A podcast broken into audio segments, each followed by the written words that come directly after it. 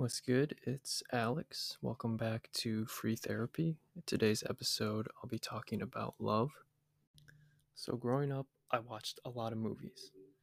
And in every movie, whether it's action or romance or whatever, even comedies, the guy gets the girl. It's usually a white guy gets the white girl, but that's not really the point. And so I kind of just grew up with that idea that, like, that would happen to me. I would maybe in college, maybe after college, sometime around there, meet this girl, and she'd be like the one. She'd be something that would complete me, and I could finally be happy, and we'd be so happy together. We'd get married, we'd spend the rest of our lives together, we'd have kids, raise a family. And that's something I always look forward to. But up until this point in my life, I really haven't met anyone, or I guess dated anyone for a long period of time. And I'm sort of at the point where it's like, all right, any day now I could meet someone, and that would just, they would just be that ideal person. I think the problem with this thinking is it's too idealistic. It's too romantic. I guess for me, I, I would call myself a hopeless romantic, in that I tend to just think things are going to work out. Things are just going to be perfect, I guess. Like, this is going to be the most beautiful person in the world that I'll meet, and we'll get married and we'll fall in love. And that that ideal is just so different from reality that, you know, it's kind of hard to get past that idea. I'm not sure if it's pop culture or whatnot, but, you know, besides movies, also music. It seems like every song is a romantic sort of love song about about feelings you have, strong feelings you have for someone.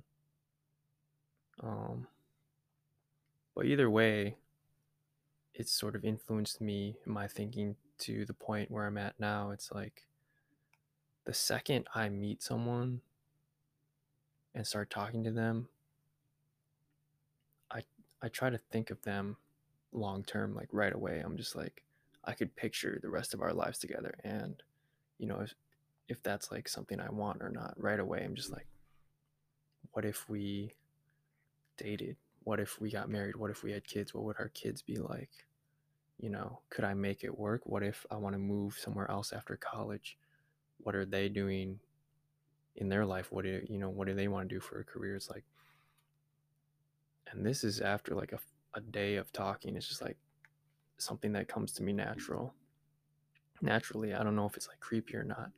I hope it's not, but if I do express it, it does sound a little bit odd, a little bit weird, especially to these these people when I've, you know, they're basically strangers. I've known them for a few days. We just started talking for a week, let's say, and it's like I'm already like thinking about what our life together would be like.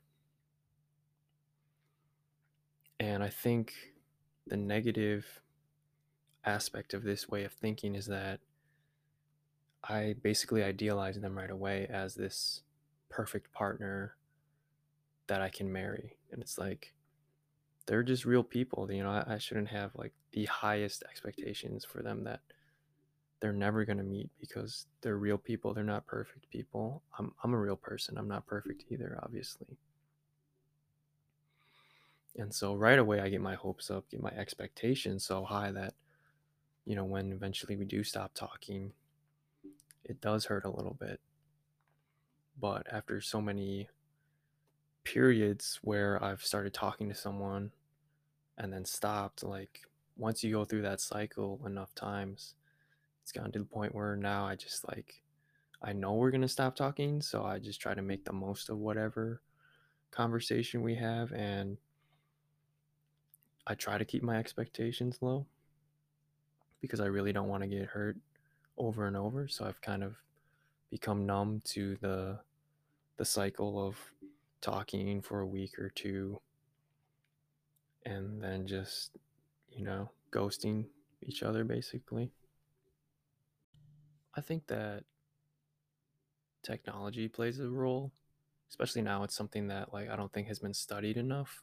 I'm not really sure. I haven't done research myself, but I just feel like there's so much access to so many, to be able to talk to so many people.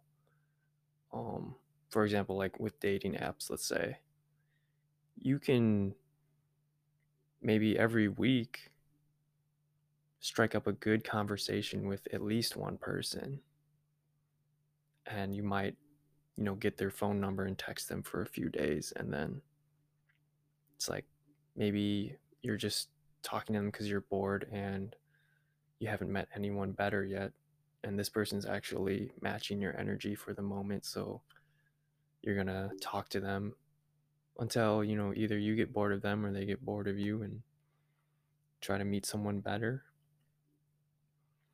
So it's like, you know, there's more fish in the sea, but there's just so many fish, and there's so many fishermen, I guess, to go along with the analogy, that it's kind of overwhelming. Like, I think dating apps do help people, you know, sort of match with people and be able to talk to them, but it almost overdoes it to the point where you can't really just decide on one person, because there's so many other people that you can talk to, that no one is really willing to commit to each other. I mean, this is why so many people have commitment issues nowadays. It's like a game. There's two people. The first one to commit loses, basically. But the only way to win is if both people commit. That's how you get, you know, sort of past the talking stage, is like, if you're both willing to commit to each other, then you can actually start dating.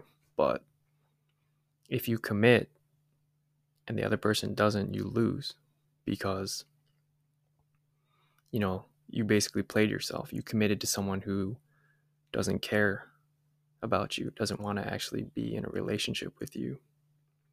And so that's why people are just going to not commit, because if you don't commit, you're not going to lose.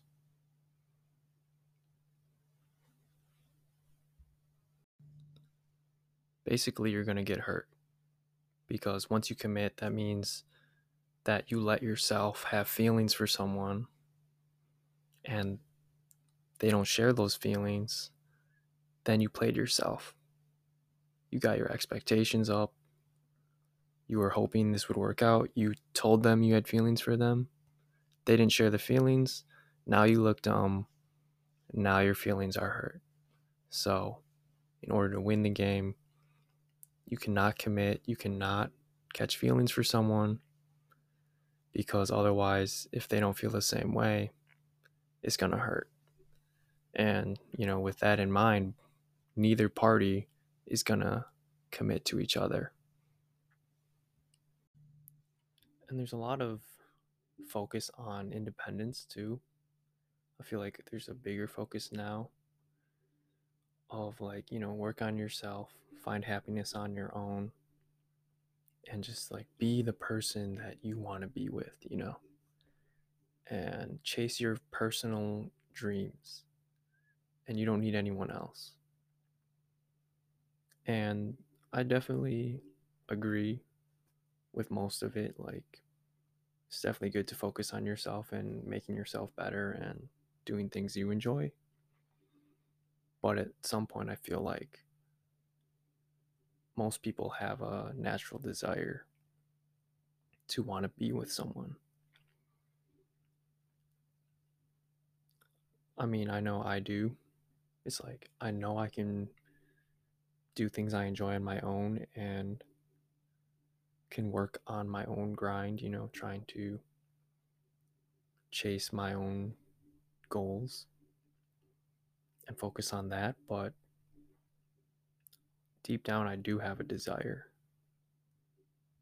to meet someone and to be with someone who makes me better, makes me want to be better, and, you know, like I don't want to be dependent on them, but it's almost like interdependent in a way where both of you can make each other better. Not like you, not like one party needs the other one to be happy, but I just, it would be nice, you know, to have someone, I think.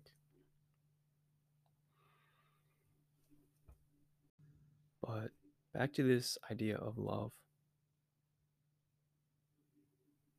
For me, I don't think I understand what, like, true love is, to be honest. I've never been in love. I don't think anyone's ever been in love with me. And, like, you know, the whole idea of in love, I think, is sort of a, a pop culture, like, exaggeration. You know, there tends to be a focus on, like, the honeymoon phase, the first three months of, like, just really high, like, serotonin levels when you're with each other and just excitement. I don't think that's like true love. um I'm not I'm honestly not sure what love is. I, I think it's a commitment. It's a choice, right? Like, you decide to care about someone no matter what happens, no matter your temporary feelings for them. It's more than that. But, you know, people, I guess me in particular, we just have this idea that a relationship is just like that that honeymoon phase forever. Like, you just have those strong feelings forever for someone and nothing can go wrong. You can't get into an argument. You're just in love.